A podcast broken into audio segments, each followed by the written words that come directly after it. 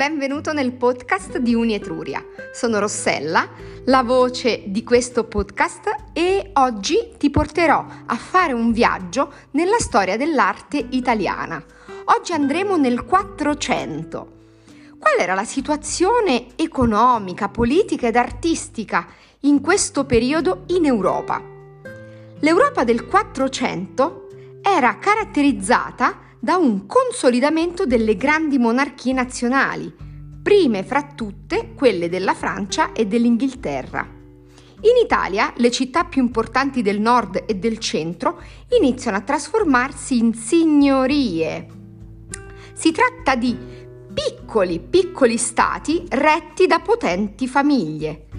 E grazie alle signorie le città vivono un periodo di crescita economica e di una vasta rete di commerci e scambi. Abbiamo la Repubblica di Venezia, governata dai dogi, che estende il proprio dominio nel Veneto e nella Lombardia, mentre Roma attraversa ancora, poverina, una profonda crisi. La dinastia spagnola degli Aragona, che controllava già la Sicilia, si insedia anche a Napoli. Dal punto di vista dei progressi eh, scientifici e tecnologici, la scienza e la tecnica compiono dei passi da gigante dalla medicina alla geografia, dalla matematica alle scienze naturali, assistiamo ad una grande esplosione di idee. L'invenzione della stampa a caratteri mobili, grazie al tedesco Johannes Gutenberg, consente una maggiore diffusione dei testi e una più rapida circolazione delle idee carte, strumenti di misurazione accurati, navi più sicure inoltre contribuiscono alla scoperta di nuove rotte di, ter- di terre lontane. Cosa succede il 12 ottobre 1492? Un genovese di nome Cristoforo Colombo, grazie ad un progetto finanziato dalla Spagna, sbarca in quella che lui pensava fosse l'India, ma scopre un nuovo mondo, ampliando quindi i confini di quello che era il mondo allora conosciuto. In Italia, dopo le incertezze del periodo medievale, si afferma una nuova visione dell'uomo, definita in ambito letterario come umanesimo. Al centro del mondo e dell'universo, secondo l'umanesimo, non c'è più Dio, ma l'uomo stesso in quanto essere capace di comprendere ciò che lo circonda e quindi di costruirsi da solo il proprio destino. Gli umanisti si basano sul modello dei greci e dei latini, i quali avevano attribuito un ruolo centrale alla conoscenza e alla ragione umana. Cosa abbiamo? Questo umanesimo si eh, diffonde grazie appunto a queste famiglie, a queste signorie di cui vi avevo parlato poco fa, e quindi abbiamo a Firenze i medici, abbiamo a Ferrara gli Estensi, a Mantova ci sono i Gonzaga, Milano è dominata dagli Sforza, Urbino è una città dei Montefeltro, Rimini di Malatesta e poi successivamente avremo la Roma papalina. In questo clima di trasformazione, di idee, di grandissima effervescenza culturale e scientifica, non può che nascere il Rinascimento.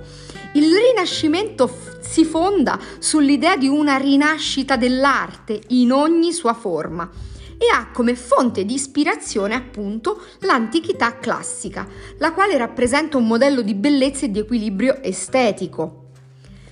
Dal punto di vista letterario, gli eh, studiosi riprendono a leggere le opere dei grandi autori classici, mentre dal punto di vista architettonico, tantissimi architetti vanno a Roma per studiare i monumenti antichi. Nasce in questo eh, momento l'idea delle città ideali, intese come città a misura d'uomo, ma anche è questo il periodo in cui gli architetti progettano delle chiese enormi, con delle cupole straordinarie. Infatti, sapete chi è uno di questi, uno di questi architetti protagonisti del Quattrocento? Chiaramente il signor Filippo Brunelleschi. Vi parlerò poi dopo di altri artisti. Comunque, assistendo quindi alle signorie, nasce una nuova classe dirigente, quella della borghesia cittadina.